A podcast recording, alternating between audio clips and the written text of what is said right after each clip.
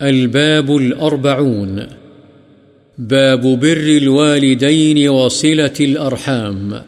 والدین کے ساتھ حسن سلوک اور رشتہ داروں سے اسقلا رحمی کرنے کا بیان۔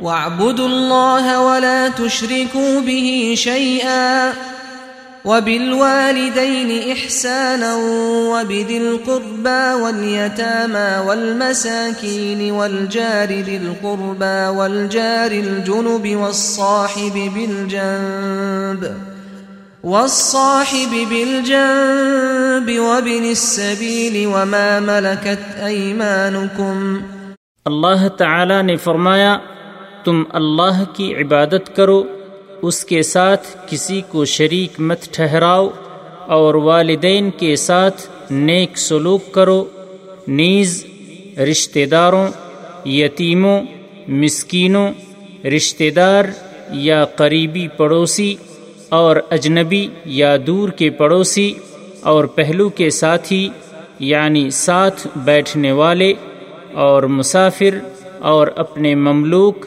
یعنی غلام باندیوں کے ساتھ اچھا برتاؤ کرو۔ واتقوا الله الذي تساءلون به والأرحام إن الله كان عليكم رقيبا۔ اور اللہ تعالی نے فرمایا اور ڈرو اللہ سے جس کے واسطے سے تم ایک دوسرے سے سوال کرتے ہو اور ڈرو قرابت مندیوں کے توڑنے سے۔ والذين يصلون ما أمر الله به أن يوصل ويخشون ربهم۔ اور فرمایا اور وہ لوگ جو ملاتے ہیں انہیں جنہیں ملانے کا اللہ نے حکم دیا یعنی صلاح رحمی کرتے ہیں۔ ووصينا الإنسان بوالديه حسنا۔ اور فرمایا ہم نے انسان کو اپنے والدین کے ساتھ احسان کرنے کی تاکید کی ہے۔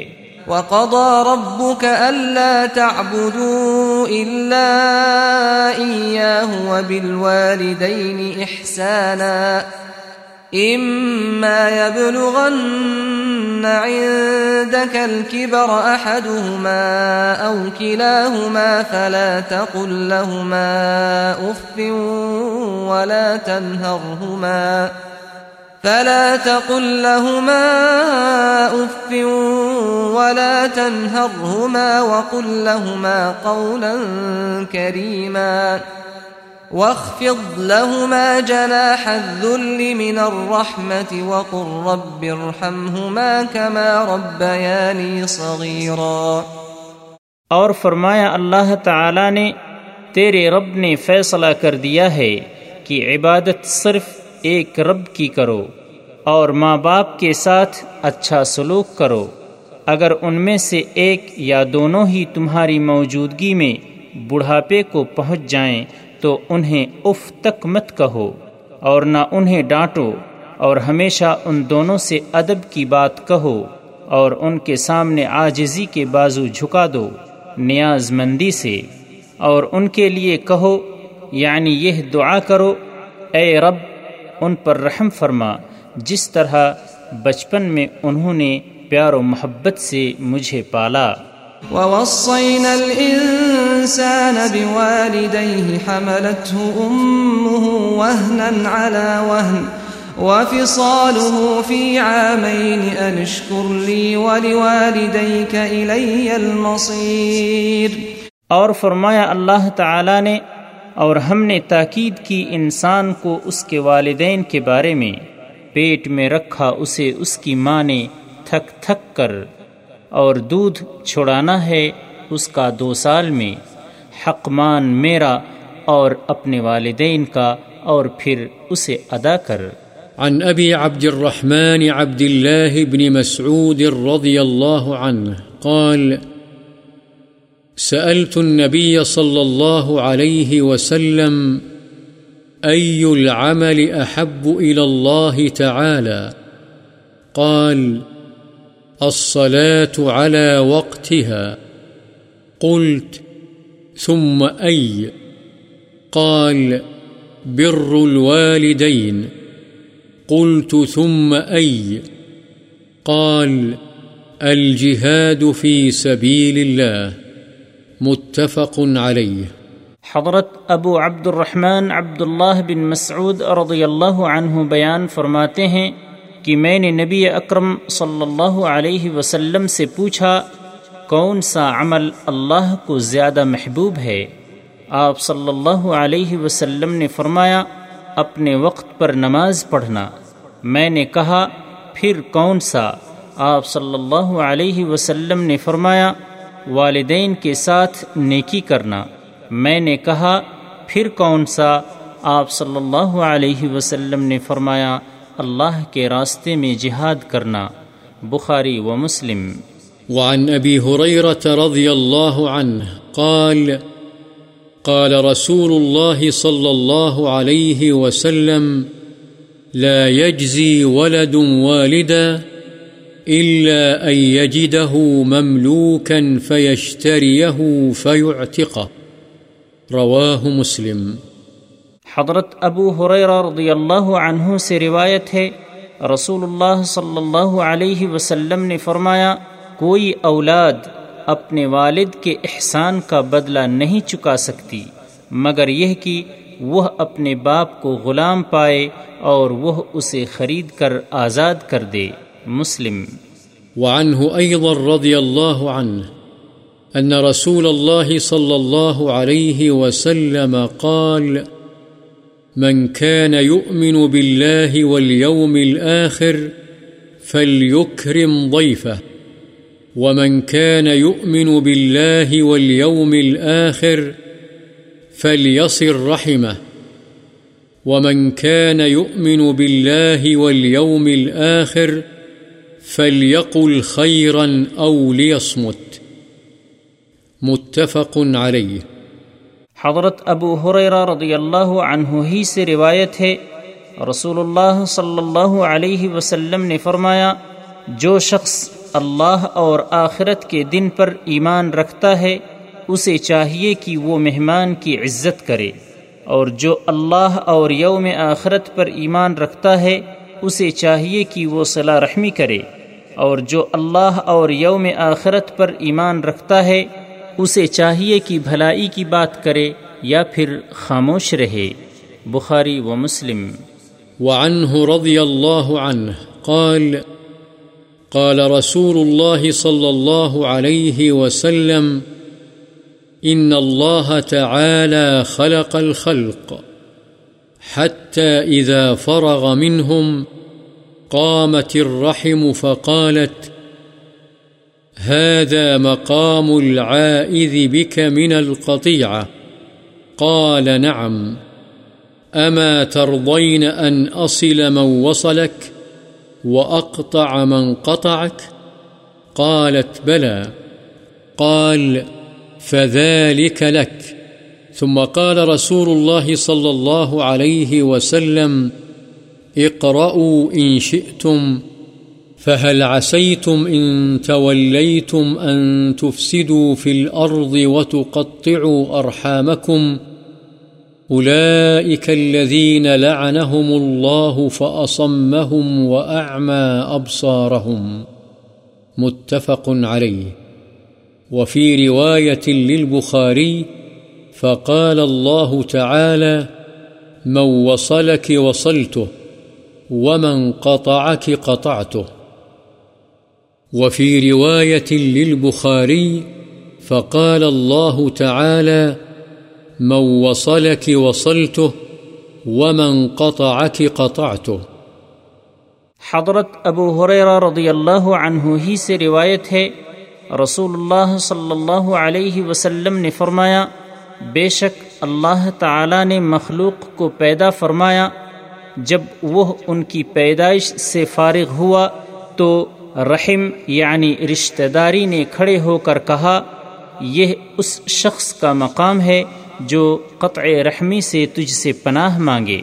اللہ تعالی نے فرمایا ہاں کیا تو اس بات پر راضی نہیں کہ میں اس سے تعلق جوڑوں جو تجھ سے جوڑے، اور اس سے قطع تعلق کر لوں جو تجھے قطع کرے یعنی توڑے۔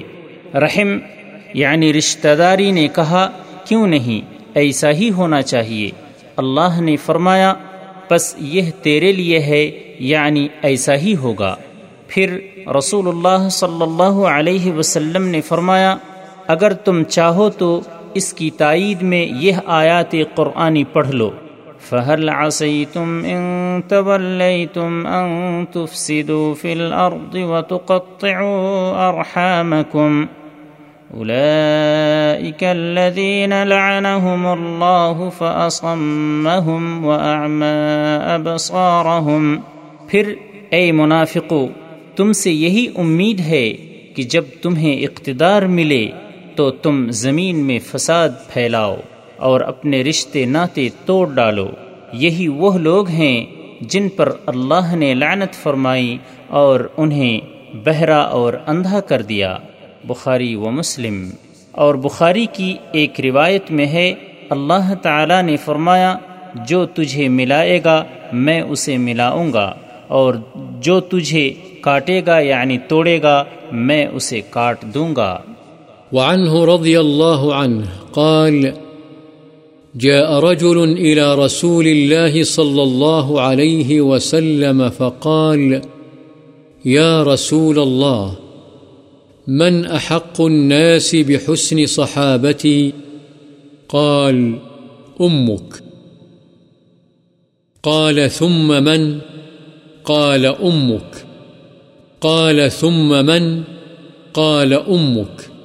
قال، ثم من؟ قال، أبوك. متفق عليه. وفي رواية، يا رسول الله. من أحق الناس بحسن الصحبة؟ قال، أمك ثم أمك ثم أمك، ثم أباك ثم أدناك أدناك. قال، أمك ثم أمك ثم أمك ثم أباك ثم أدناك أدناك. والصحابة بمعنى الصحبة. وقوله ثم أباك، هكذا هو منصوب بفعل محذوف، أي ثم بر أباك، وفي رواية ثم أبوك، وهذا واضح. حضرت ابو حریرہ رضی اللہ عنہ ہی سے روایت ہے کہ ایک آدمی رسول اللہ صلی اللہ علیہ وسلم کی خدمت میں حاضر ہوا اور عرض کیا۔ اے اللہ کے رسول، میرے حسن سلوک کا سب سے زیادہ مستحق کون ہے؟ آپ صلی اللہ علیہ وسلم نے فرمایا، تمہاری ماں۔ اس نے کہا، پھر کون؟ آپ صلی اللہ علیہ وسلم نے فرمایا، تمہاری ماں۔ اس نے پھر پوچھا، پھر کون؟ آپ صلی اللہ علیہ وسلم نے فرمایا، تمہاری ماں۔ اس نے پھر پوچھا، پھر کون؟ آپ صلی اللہ علیہ وسلم نے ارشاد فرمایا، تمہارا باپ بخاری و مسلم۔ ایک اور روایت میں اس طرح ہے، اس نے پوچھا، اے اللہ کے رسول، میرے اچھے سلوک کا سب سے زیادہ حقدار کون ہے؟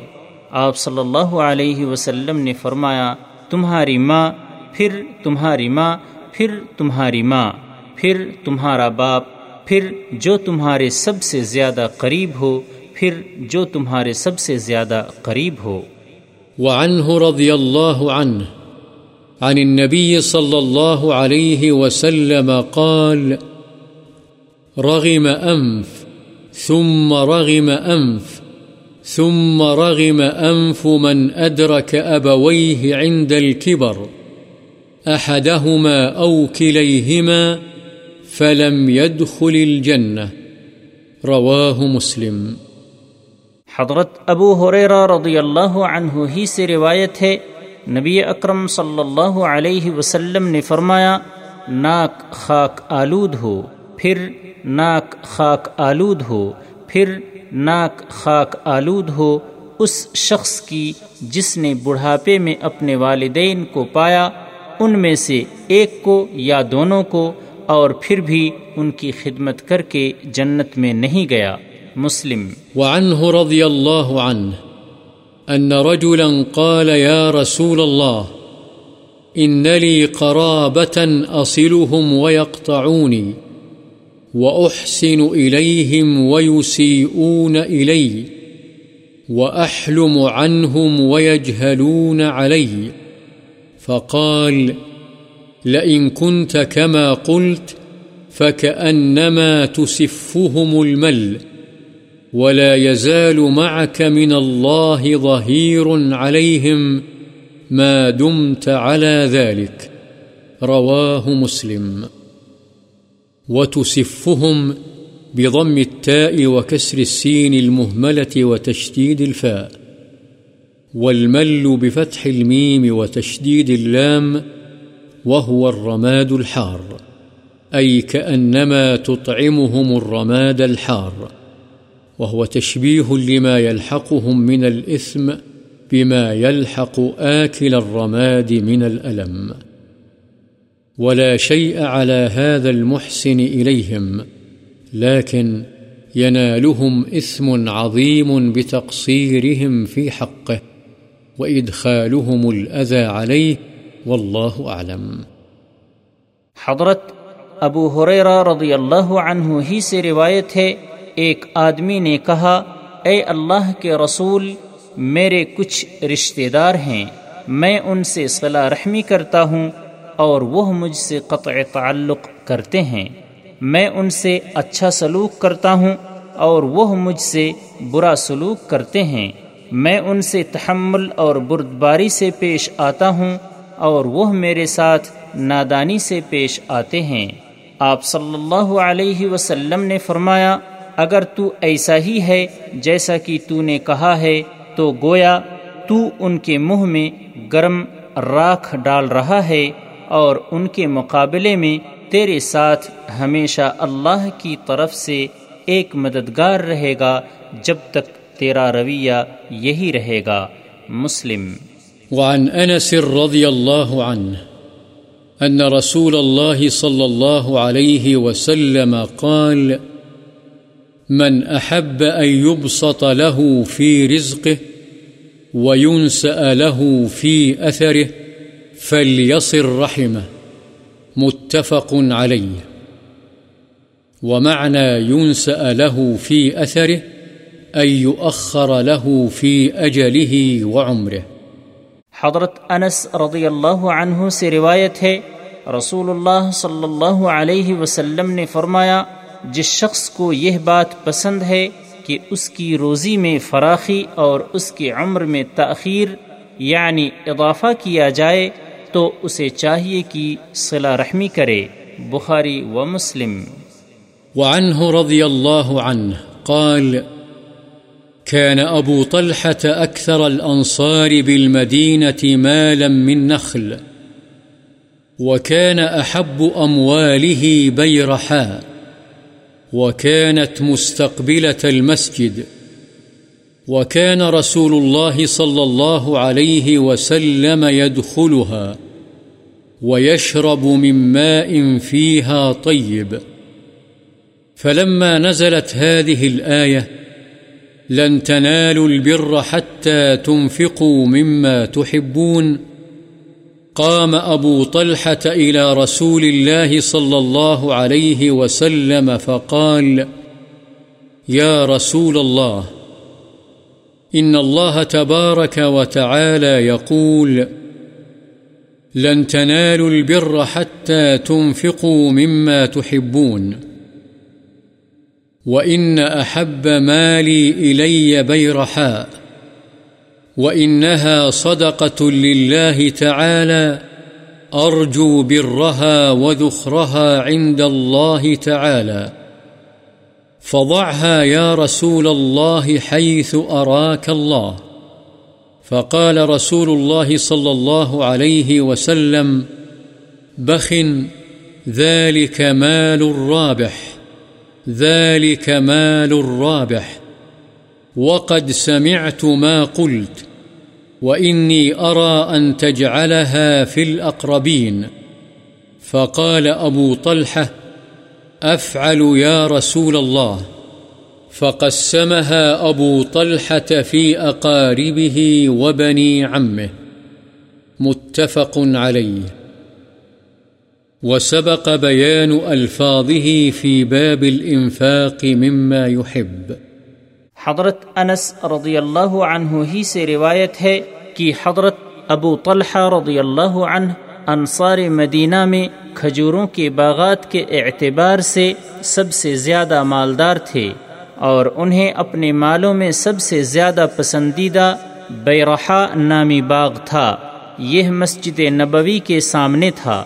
نبی صلی اللہ علیہ وسلم اس میں تشریف لاتے اور باغ میں موجود پاکیزہ پانی نوش فرماتے، چنانچہ جب آیت، لن تنالوا البر حتى تنفقوا مما تحبون نازل ہوئی تو ابو طلحہ رضی اللہ عنہ رسول اللہ صلی اللہ علیہ وسلم کی خدمت میں حاضر ہوئے اور عرض کیا، اے اللہ کے رسول اللہ تعالی نے آپ پر یہ آیت نازل فرمائی ہے۔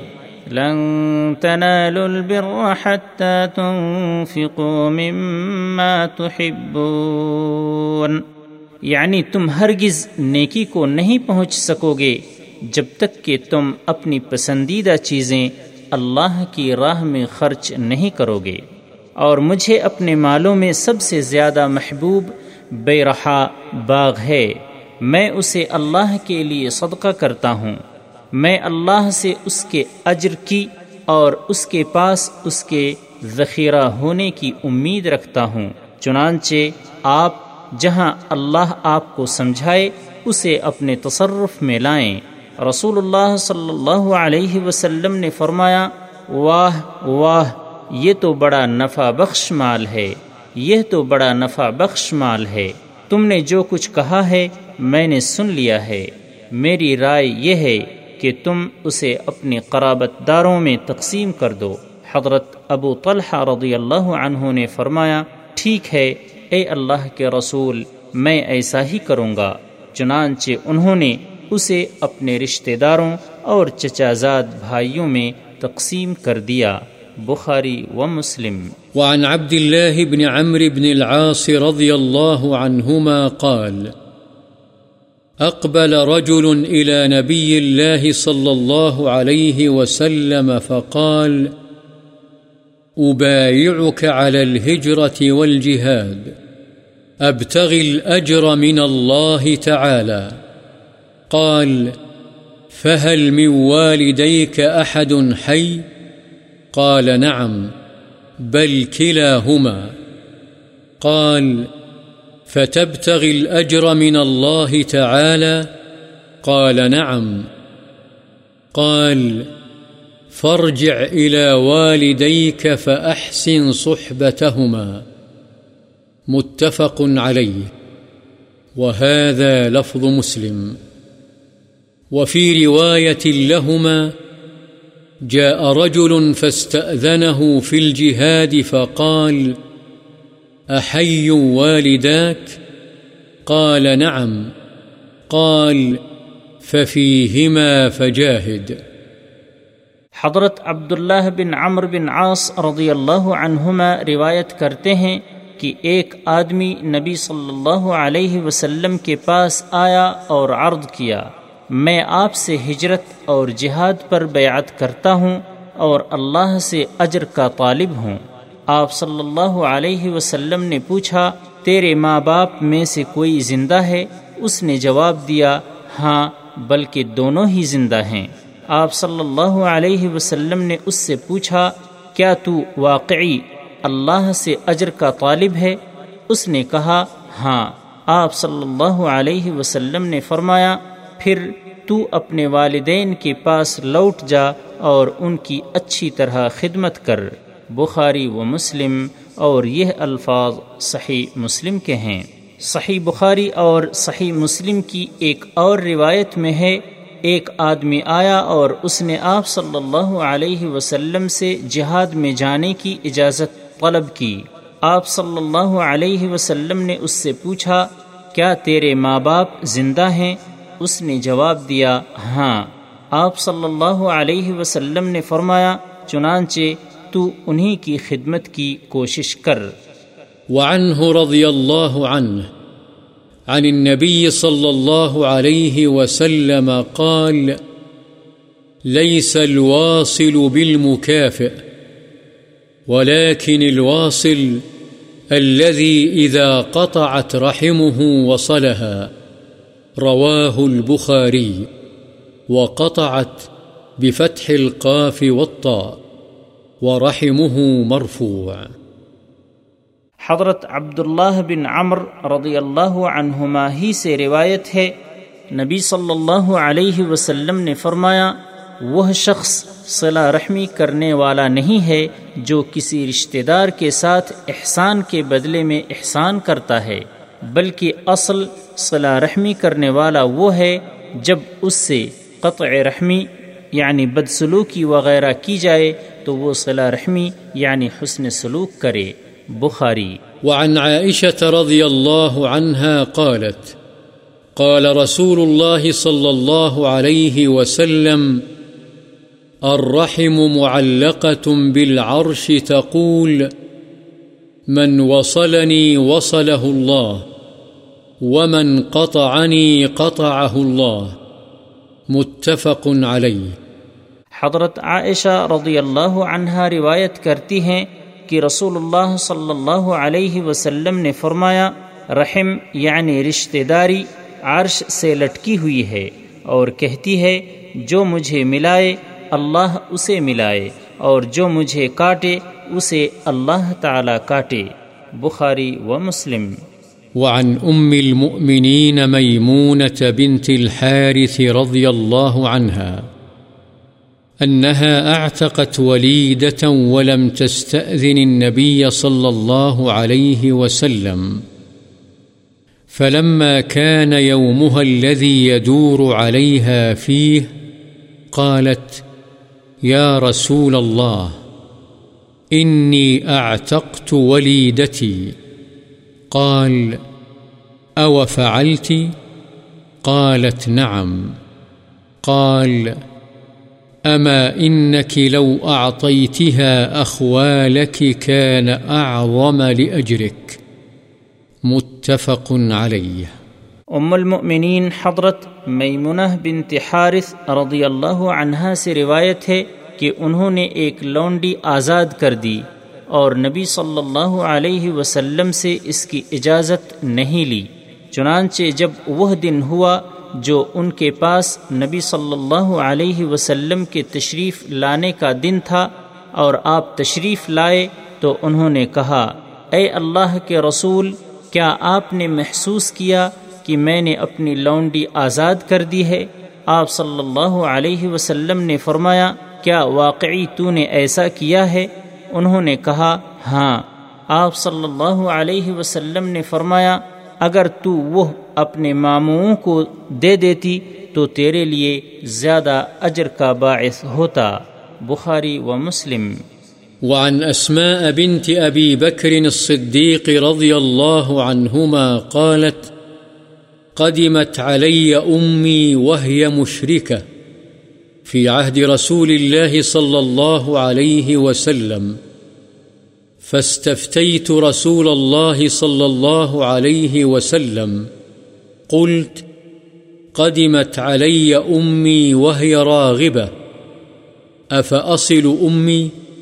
قال، نعم، صلي أمك، متفق عليه. وقولها راغبة أي طامعة عندي، تسألني شيئا. قيل، كانت أمها من النسب، وقيل من الرضاعة. والصحيح الأول. حضرت اسما بنت ابو بکر صدیق رضی اللہ عنہما روایت کرتی ہیں کہ میری ماں جبکہ وہ ابھی مشرقہ تھیں رسول اللہ صلی اللہ علیہ وسلم اور مشرقین کے درمیان ہونے والے معاہدہ حدیبیہ کے دوران میرے پاس آئیں۔ میں نے رسول اللہ صلی اللہ علیہ وسلم سے پوچھا کہ میری والدہ میرے پاس آئی ہیں اور مجھ سے حسن سلوک کی خواہش مند ہیں۔ کیا میں ان کی خواہش کے مطابق اپنی والدہ سے صلاح رحمی کروں؟ آپ صلی اللہ علیہ وسلم نے فرمایا ہاں تم اپنی والدہ سے صلہ رحمی کرو۔ بخاری و مسلم۔ وعن زينب الثقفية امرأة عبد الله بن مسعود رضي الله عنه وعنها قالت، قال رسول الله صلى الله عليه وسلم، تصدقن يا معشر النساء ولو من حليكن. قالت، فرجعت إلى عبد الله بن مسعود، فقلت له، إنك رجل خفيف ذات اليد. وإن رسول الله صلى الله عليه وسلم قد أمرنا بالصدقة فأته فاسأله فإن كان ذلك يجزئ عني وإلا صرفتها إلى غيركم فقال عبد الله بل ائتيه أنت فانطلقت فإذا امرأة من الأنصار بباب رسول الله صلى الله عليه وسلم حاجتي حاجتها وكان رسول الله صلى الله عليه وسلم قد ألقيت عليه المهابة فخرج علينا بلال فقلنا له ائت رسول الله صلى الله عليه وسلم فأخبره أن امرأتين بالباب تسألانك، أتجزئ الصدقة عنهما على أزواجهما وعلى أيتام في حجورهما ولا تخبره من نحن.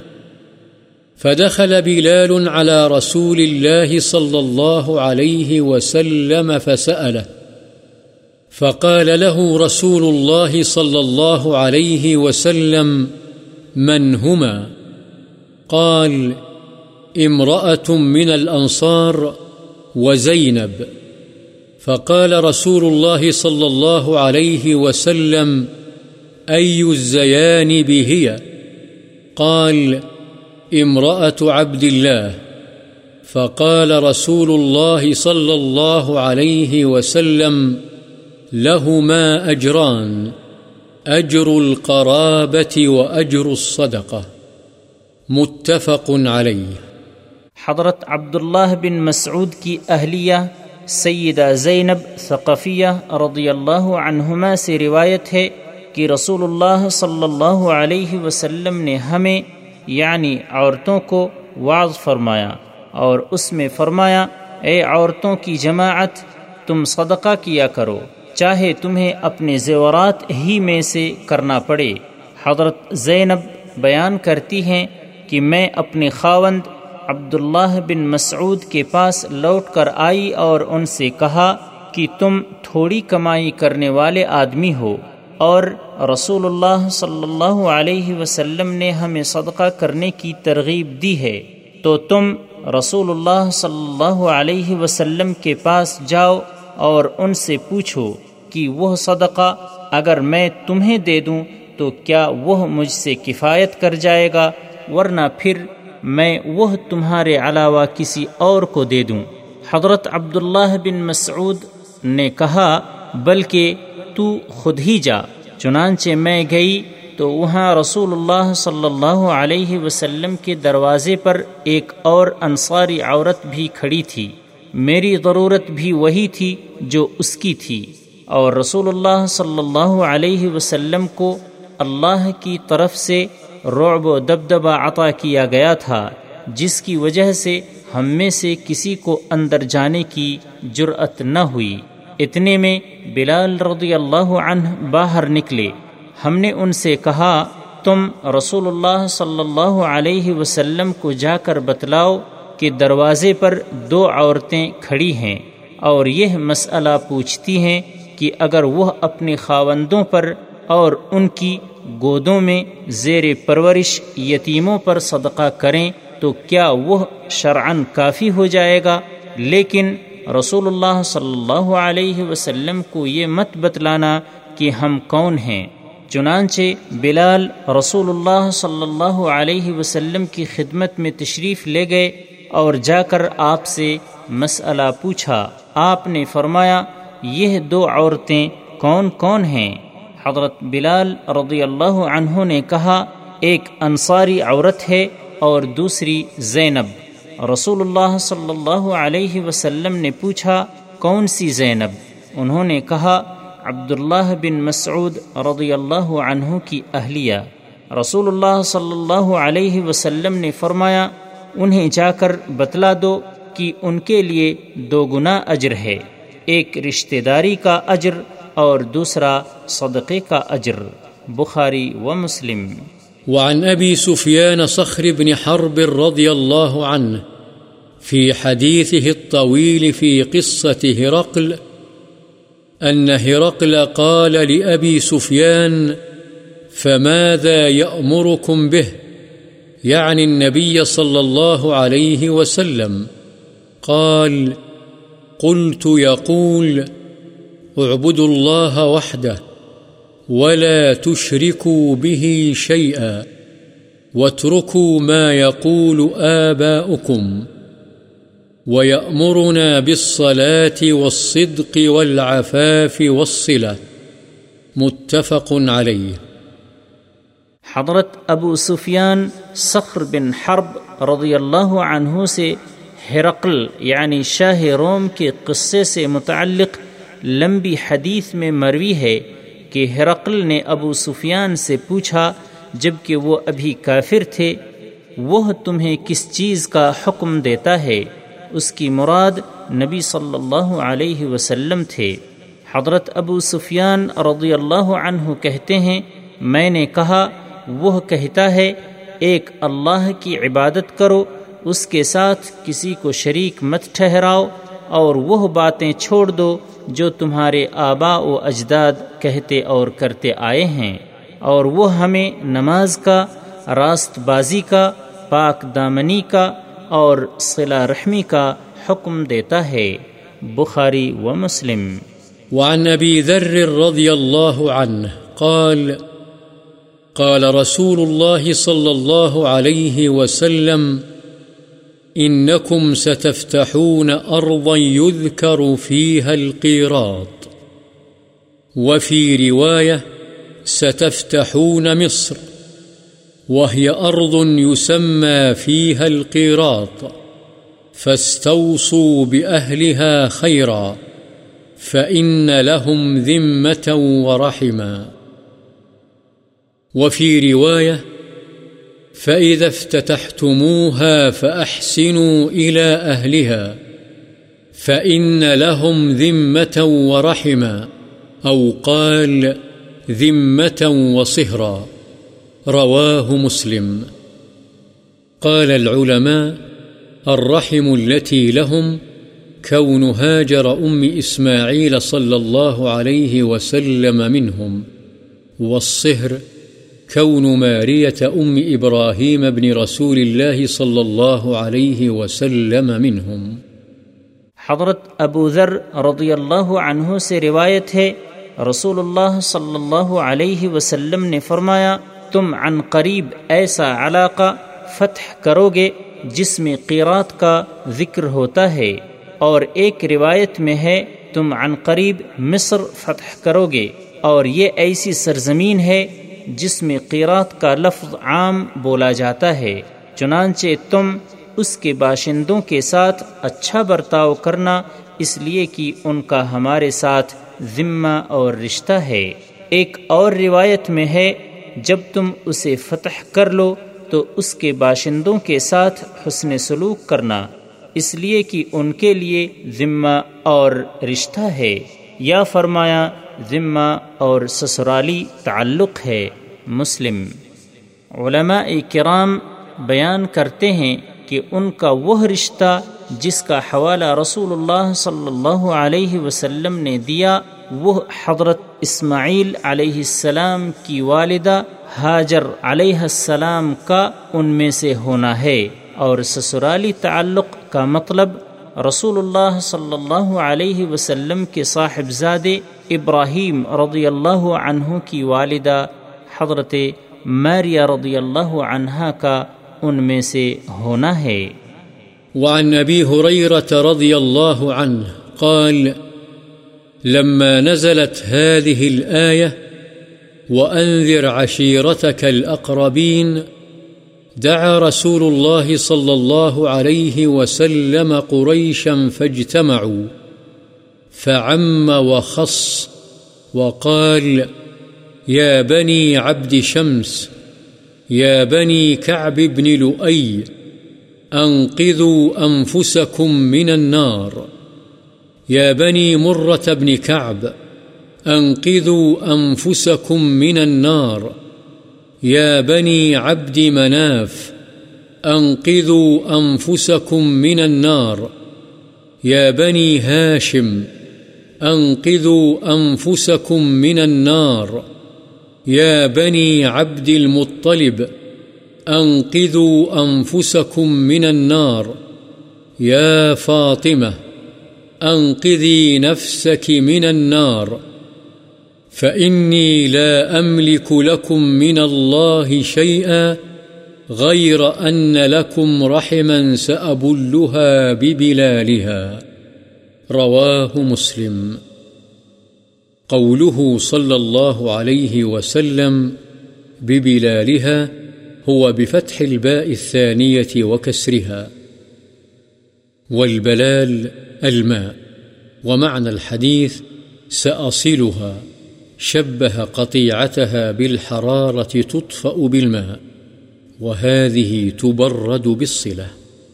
حضرت ابو حریرہ رضی اللہ عنہ سے روایت ہے کہ جب آیت وَأَنذِرْ عَشِيرَتَكَ الْأَقْرَبِينَ یعنی اپنے قریبی رشتہ داروں کو ڈرائیے نازل ہوئی تو رسول اللہ صلی اللہ علیہ وسلم نے قریش کو بلایا، چنانچہ ان کے عام و خاص سب جمع ہو گئے۔ آپ صلی اللہ علیہ وسلم نے فرمایا، اے بنو عبد شمس اے بنو کعب ابن لوئی اپنے نفسوں کو جہنم کی آگ سے بچاؤ۔ اے بنو مرہ بن کعب، اپنے نفسوں کو آگ سے بچاؤ۔ اے بنو عبد مناف، اپنے نفسوں کو آگ سے بچاؤ۔ اے بنو ہاشم، اپنے نفسوں کو آگ سے بچاؤ۔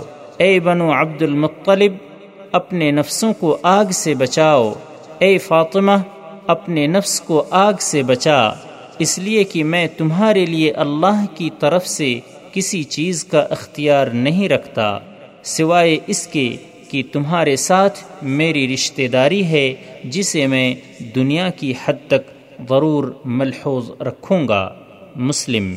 وعن أبي عبد الله عمرو بن العاص رضي الله عنهما قال سمعت رسول الله صلى الله عليه وسلم جهارا غير سر يقول، إن آل بني فلان ليسوا بأوليائي إنما وليي الله وصالح المؤمنين، ولكن لهم رحم أبلها ببلالها.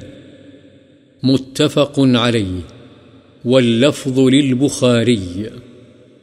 حضرت ابو عبداللہ عمر بن عاص رضی اللہ عنہما سے روایت ہے کہ میں نے رسول اللہ صلی اللہ علیہ وسلم کو علانیہ فرماتے ہوئے سنا، خفیہ نہیں۔ آپ صلی اللہ علیہ وسلم فرماتے تھے، بے شک بنی فلاں کی اولاد میرے دوست نہیں ہیں۔ میرے دوست تو اللہ اور نیک مؤمن ہیں۔ البتہ ان سے میری رشتہ داری ہے جسے میں ضرور ملحوظ رکھتا ہوں۔ بخاری و مسلم، الفاظ بخاری کے ہیں۔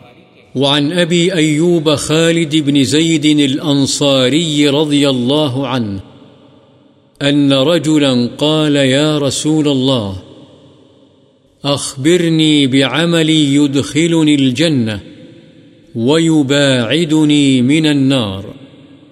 فقال النبي صلى الله عليه وسلم، تعبد الله ولا تشرك به شيئا، وتقيم الصلاة، وتؤتي الزكاة، وتصل الرحم. متفق عليه. حضرت ابو ایوب خالد بن زید انصاری رضی اللہ عنہ سے روایت ہے کہ ایک شخص نے کہا اے اللہ کے رسول، مجھے ایسا عمل بتلائیے جو مجھے جنت میں داخل اور جہنم سے دور کر دے۔ نبی اکرم صلی اللہ علیہ وسلم نے فرمایا، تم صرف اللہ کی عبادت کرو، اس کے ساتھ کسی کو شریک مت ٹھہراؤ، نماز قائم کرو، زکوٰۃ دو اور صلہ رحمی کرو۔ بخاری و مسلم۔ وعن سلمان بن عامر رضي الله عنه عن النبي صلى الله عليه وسلم قال إذا أفطر أحدكم فليفطر على تمر، فإنه بركة، فإن لم يجد تمرا فالماء، فإنه طهور. وقال الصدقة على المسكين صدقة وعلى ذي الرحم ثنتان، صدقة وصلة. حديث حسن رواه الترمذي وقال حديث حسن. حضرت سلمان بن عامر رضی اللہ عنہ سے روایت ہے، نبی اکرم صلی اللہ علیہ وسلم نے فرمایا، جب تم میں سے کوئی شخص روزہ کھولے تو اسے چاہیے کہ وہ کھجور سے روزہ کھولے، اس لیے کہ اس میں برکت ہے۔ اگر کھجور میسر نہ ہو تو پانی سے کھولے، کیونکہ یہ پاک ہے اور پاک کرنے والا ہے۔ اور فرمایا، مسکین پر کیا گیا صدقہ صرف صدقہ ہے، اور رشتہ دار پر کیے گئے صدقے کی دو حیثیتیں ہیں، وہ صدقہ بھی ہے اور صلاح رحمی بھی۔ اسے ترمزی نے روایت کیا ہے اور کہا ہے، یہ حدیث حسن ہے۔ وعن ابن عمر رضی اللہ عنہما قال كانت تحت امرأة وكنت أحبها وكان عمر يكرهها فقال لي طلقها فأبيت فأتى عمر رضي الله عنه النبي صلى الله عليه وسلم فذكر ذلك له. فقال النبي صلى الله عليه وسلم طلقها. رواه أبو داود والترمذي وقال حديث حسن صحيح. حضرت ابن عمر رضی اللہ عنہما سے روایت ہے کہ میرے نکاح میں ایک عورت تھی جس سے میں محبت کرتا تھا، لیکن میرے والد عمر رضی اللہ عنہ اسے ناپسند کرتے تھے، چنانچہ انہوں نے مجھے کہا، اسے طلاق دے دے۔ میں نے انکار کیا، چنانچہ حضرت عمر رضی اللہ عنہ نبی صلی اللہ علیہ وسلم کے پاس گئے اور ان سے اس بات کا ذکر کیا تو آپ صلی اللہ علیہ وسلم نے مجھ سے فرمایا، اسے طلاق دے دے۔ اسے ابو داود اور ترمزی نے روایت کیا ہے۔ امام ترمزی فرماتے ہیں، یہ حدیث حسن صحیح ہے۔ وعن ابی الدرداء رضی اللہ عنہ ان رجلا اتاه فقال، ان لامرأة وان امي تأمرني بطلاقها. فقال، سمعت رسول الله صلى الله عليه وسلم يقول الوالد أوسط أبواب الجنة، فإن شئت فأضع ذلك الباب أو احفظه. رواه الترمذي وقال، حديث حسن صحيح. حضرت ابو دردہ رضی اللہ عنہ سے روایت ہے کہ ان کے پاس ایک آدمی آیا اور ان سے عرض کیا کہ میری ایک بیوی ہے، میری ماں مجھے اسے طلاق دینے کا حکم دیتی ہے۔ میں کیا کروں؟ حضرت ابو دردہ رضی اللہ عنہ نے فرمایا، میں نے رسول اللہ صلی اللہ علیہ وسلم کو فرماتے ہوئے سنا ہے، والد جنت کے دروازوں میں سے بہترین دروازہ ہے، چنانچہ اگر تو چاہے تو اس دروازے کو ضائع کر دے یا اس کی حفاظت کر۔ اسے ترمدی نے روایت کیا ہے اور کہا ہے، یہ حدیث حسن صحیح ہے۔ وعن البراء بن عازب رضی اللہ عنہما عن النبي صلى الله عليه وسلم قال، الخالة بمنزلة الأم۔ رواه الترمذي وقال حديث حسن صحيح. حضرت برا بن عازب رضی اللہ عنہما سے روایت ہے نبی اکرم صلی اللہ علیہ وسلم نے فرمایا خالہ ماں کے مرتبے میں ہے۔ اسے ترمیزی نے روایت کیا ہے اور کہا ہے یہ حدیث حسن صحیح ہے۔ وفي الباب أحاديث كثيرة في الصحيح مشهورة۔ منها حديث أصحاب الغار وحديث جريج وقد سبق وأحاديث مشهورة في الصحيح حذفتها اختصارا ومن أهمها حديث عمرو بن عبسة رضي الله عنه الطويل المشتمل على جمل كثيرة من قواعد الإسلام وآدابه وسأذكره بتمامه إن شاء الله تعالى في باب الرجاء. قال فيه دخلت على النبي صلى الله عليه وسلم بمكة، يعني في أول النبوة. فقلت له ما أنت؟ قال نبي. فقلت وما نبي؟ قال أرسلني الله تعالى. فقلت بأي شيء أرسلك؟ قال، أرسلني بصلة الأرحام وكسر الأوثان وأن يوحد الله لا يشرك به شيء وذكر تمام الحديث والله أعلم۔ امام نووی رحمہ اللہ فرماتے ہیں، اس باب سے متعلق صحیح میں بہت سی حدیثیں ہیں اور مشہور ہیں۔ ان میں سے اصحاب غار کی اور جریج کے قصے پر مشتمل احادیث ہیں جو پہلے گزر چکی ہیں۔ ان کے علاوہ بھی صحیح میں متعدد مشہور حدیثیں ہیں جنہیں میں نے اختصار کے پیش نظر چھوڑ دیا ہے۔ ان میں سے اہم ترین حدیث حضرت عمر بن عبسہ رضی اللہ عنہ کی طویل حدیث ہے۔ جو ایسے بہت سے جملوں پر مشتمل ہے، جن میں اسلام کے قواعد اور اس کے آداب کا بیان ہے۔ میں وہ پوری حدیث انشاءاللہ اللہ باب الرجا میں ذکر کروں گا۔ اس میں حضرت عمر بن عبسہ رضی اللہ عنہ نے بیان کیا ہے کہ میں نبی صلی اللہ علیہ وسلم کے دعوائے نبوت کے ابتدائی دور میں مکے گیا اور نبی صلی اللہ علیہ وسلم کی خدمت میں حاضر ہوا۔ میں نے آپ سے کہا، آپ کون ہیں؟ آپ صلی اللہ علیہ وسلم نے جواب دیا، نبی۔ میں نے کہا، نبی کیا ہوتا ہے؟